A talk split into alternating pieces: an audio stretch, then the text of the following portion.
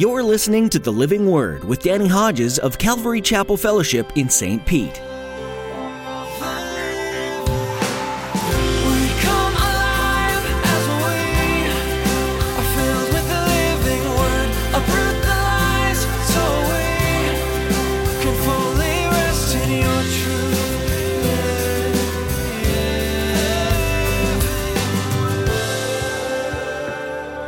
So God promised before the beginning of time, I'm going to offer mankind. And I know they're going to fail. They're going to sin. And they'll become sinners. And sin will come upon the whole human race. But I'm going to offer them eternal life. I'm going to save them. And I'm going to do it. And He spoke about it through my only begotten Son, Jesus the Christ. I get Jesus bumps even talking about it for the third time this weekend. It's the gospel, folks. Do you get Jesus bumps whenever you think about the good news of the gospel? Pastor Danny looks at the letter to Titus today and gives us a glimpse at the absolute marvel that the mercy and grace of God is. Jesus, being fully God and fully man, laid down his life on the cross through no fault of his own to reconcile each of us to him. No work on our part could ever save us. Without that gift, we would be utterly hopeless. But more than that, he makes us heirs and gives us honor due to him. Now, here's Pastor Danny in the book of Titus, chapter 1, with today's edition of the Living Word.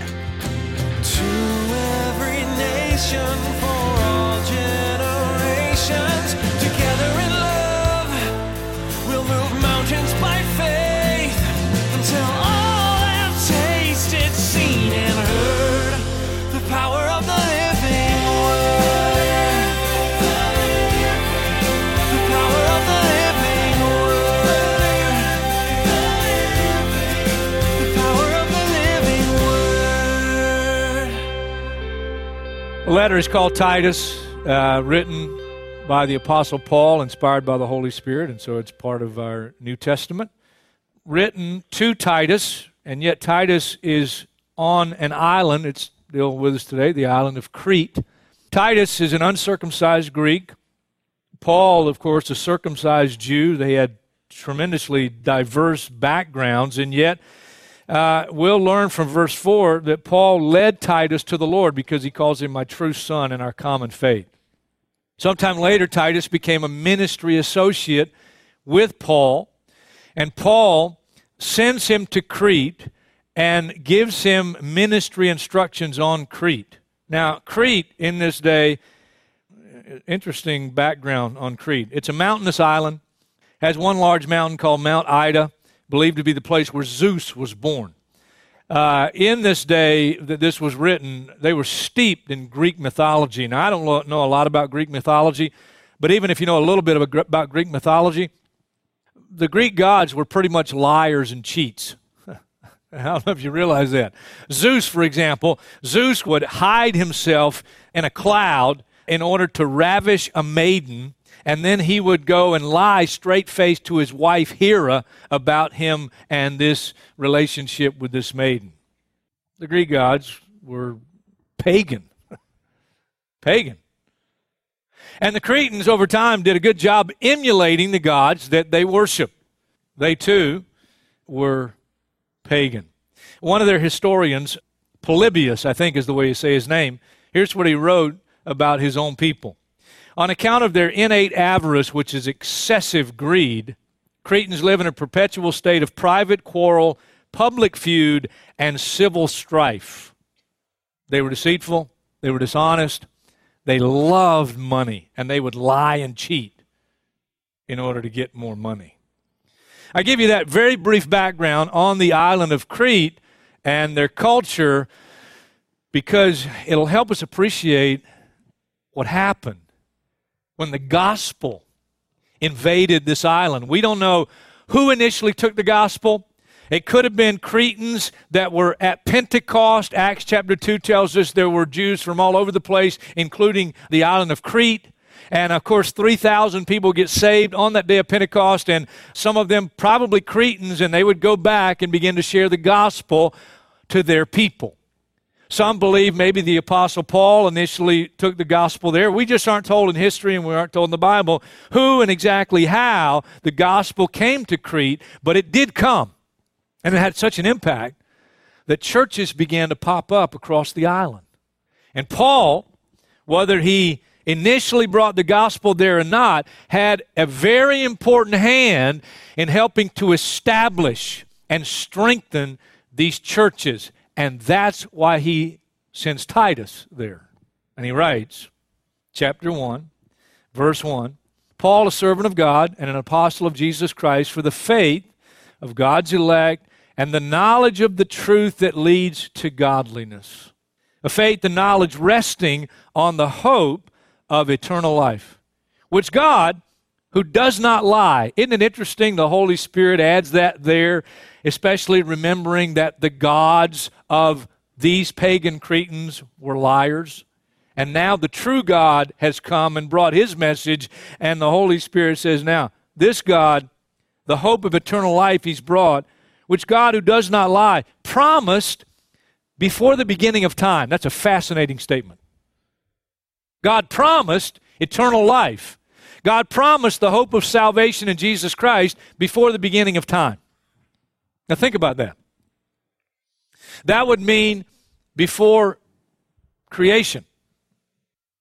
Genesis 1, verse 26, just write it down and, and I'll read it for you. Genesis chapter 1 and verse 26. Very interesting verse.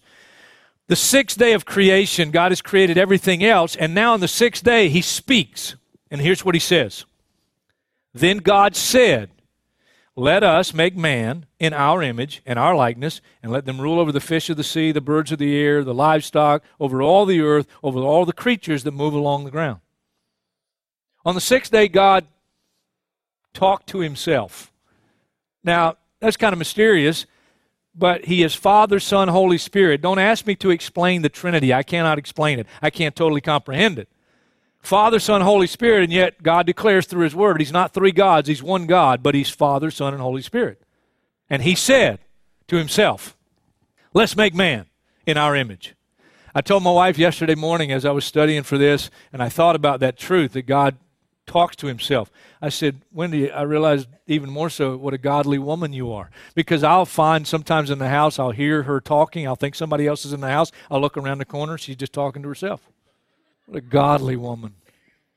God said, Let us make man in our image. But Titus tells us God also spoke before creation.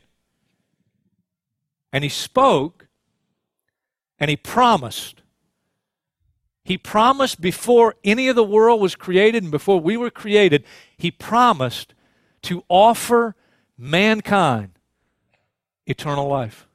Isn't that cool? He promised it. And He doesn't lie. Do you know He spoke about the eternal life that He would offer? Hebrews chapter 1. Again, if you can't find it, just write it down Hebrews chapter 1 and verse 5, and I'll read it for you. For to which of the angels did God ever say, Say, You are my son. Today I have become your father. Great mystery, great truth. The incarnation.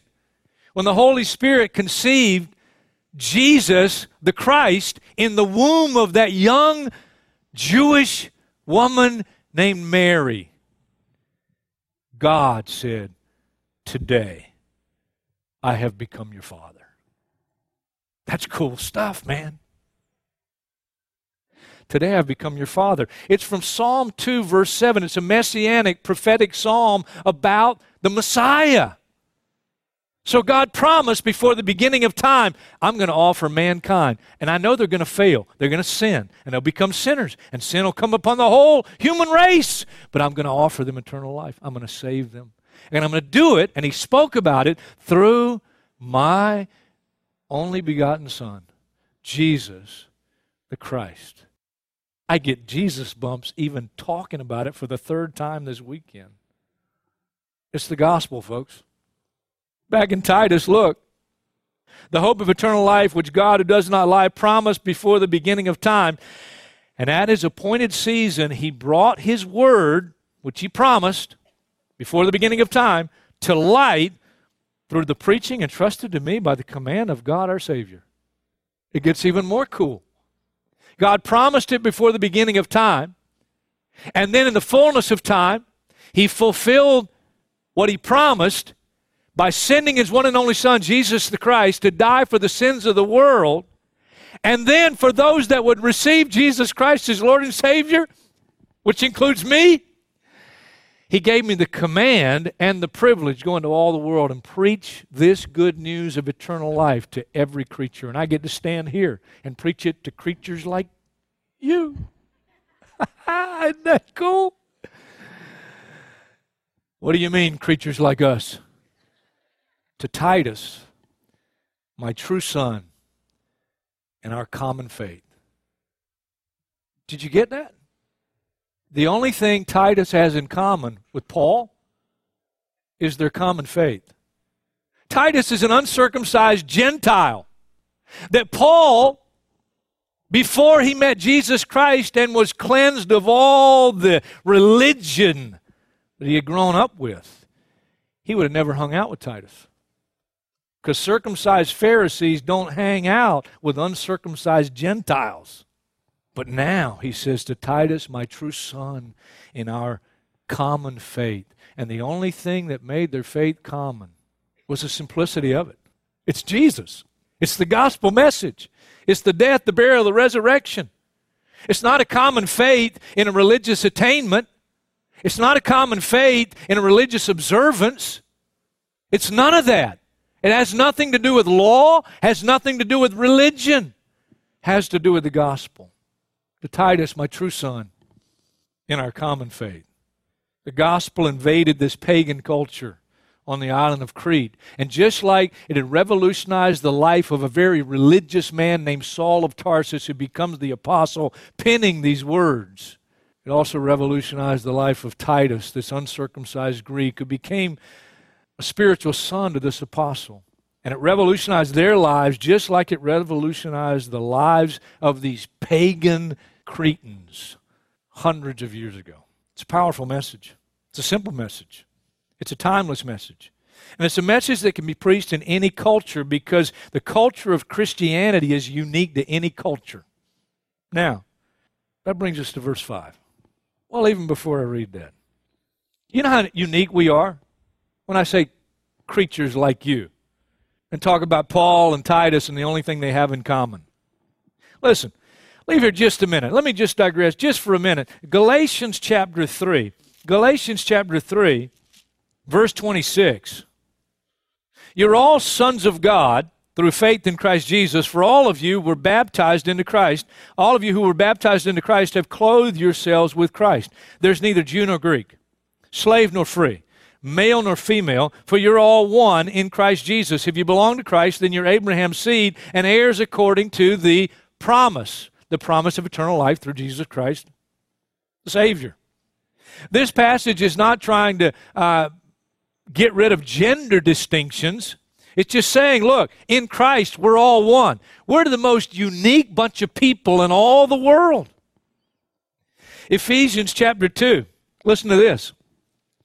Ephesians chapter 2, verse 14. For he, Jesus himself, is our peace who has made the two one and has destroyed the barrier, the dividing wall of hostility, not only between Jew and Gentile, but between any people of any background, by abolishing in his flesh the law with its commandments and regulation. His purpose was to create in himself one new man out of the two, making peace. And in this one body to reconcile both of them to God through the cross, by which he put to death their hostility. Let me read you one more passage 1 Corinthians chapter 6.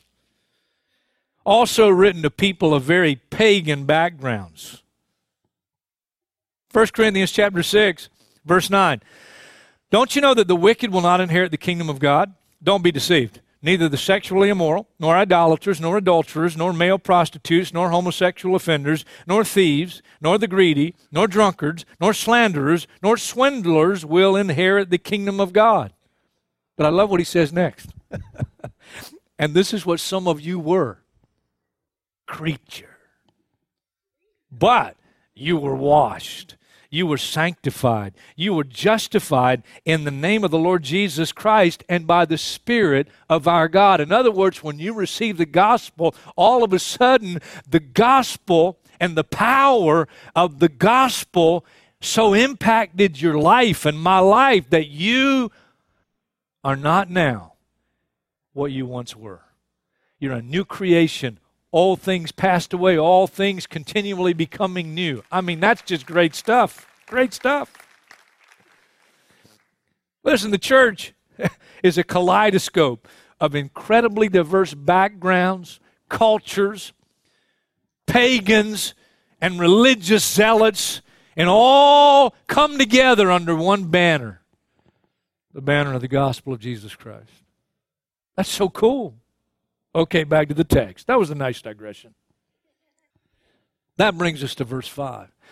The gospel invaded the island of Crete, churches sprang up, and now part of Titus's responsibility to make sure that these churches remain spiritually strong and continue to grow spiritually. Here's his instruction. Verse 5 The reason I left you in Crete was that you might straighten out what was left unfinished and appoint elders in every town, as I directed you. An elder must be blameless, the husband of but one wife, a man whose children believe and are not open to the charge of being wild and disobedient. Since an overseer is entrusted with God's work, he must be blameless, not overbearing, not quick tempered. Now, the Cretans would have noted that because they were quick tempered not given to drunkenness, not violent, and they were violent, not pursuing dishonest gain, and these guys were pursuing dishonest gain all the time and cheating and lying in order to gain. Rather, he must be hospitable, one who loves what is good, who is self controlled, upright, holy, and disciplined.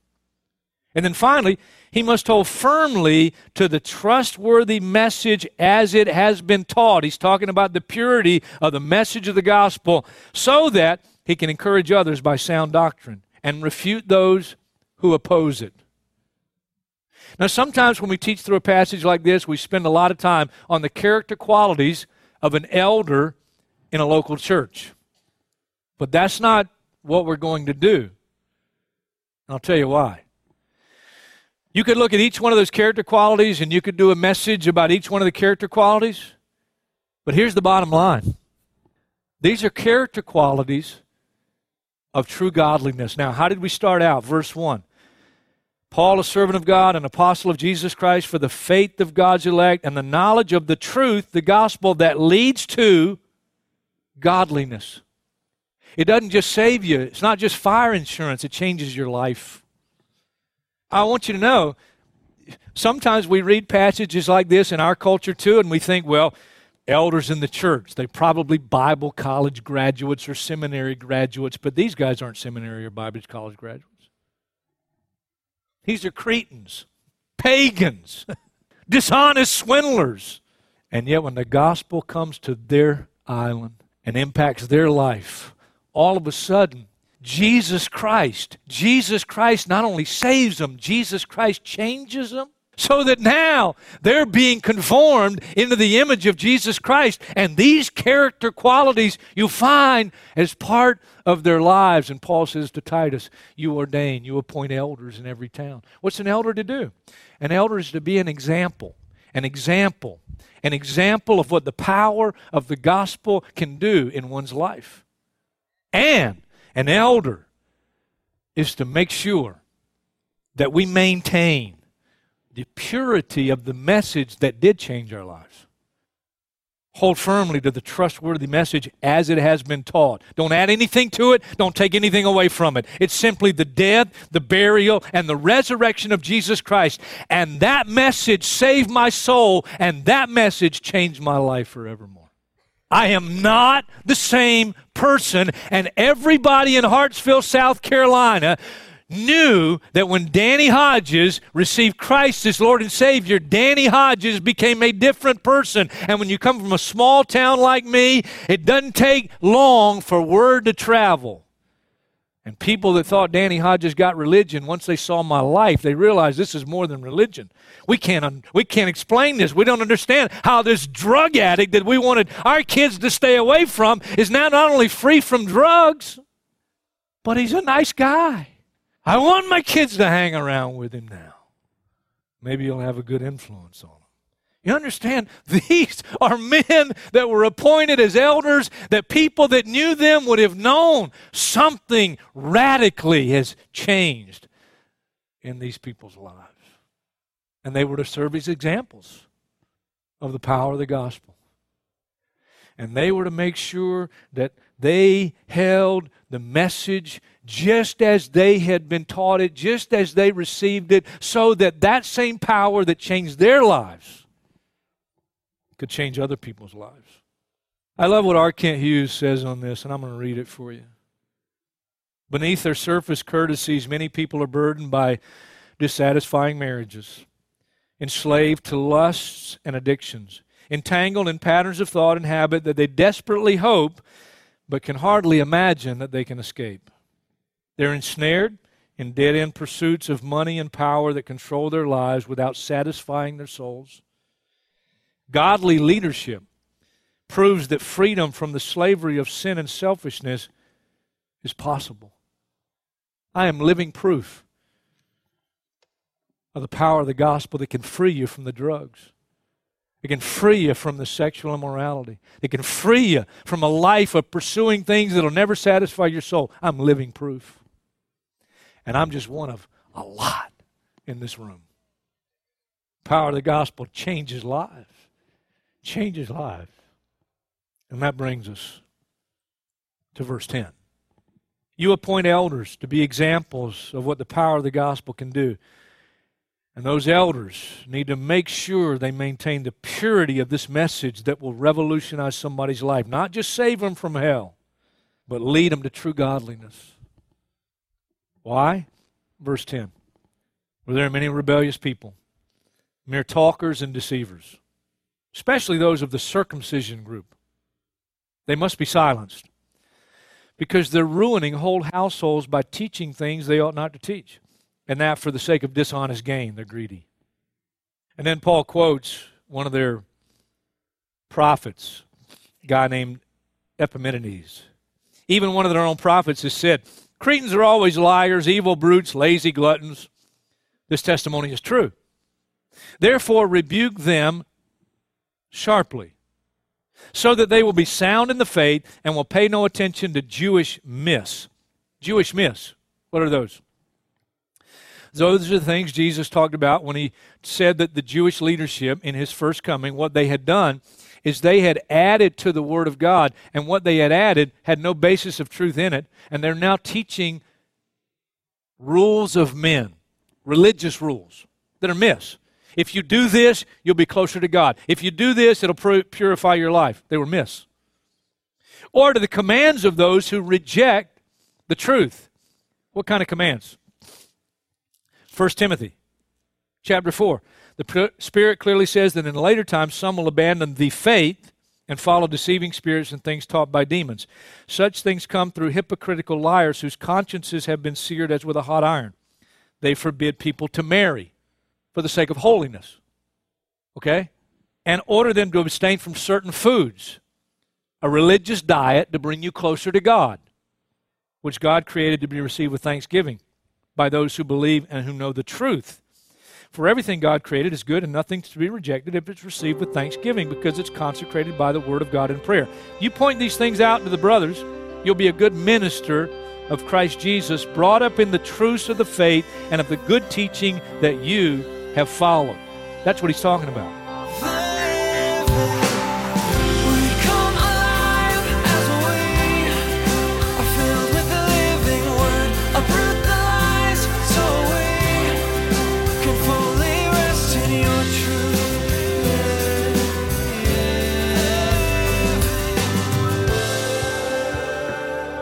You've been listening to The Living Word, a ministry of Calvary Chapel Fellowship with Pastor Danny Hodges. Sometimes life circumstances hit hard, and they can leave us wondering where God is. And not only that, they can leave us wondering if He's even real. But rest assured, the Lord never leaves or forsakes, and most importantly, He is the truth.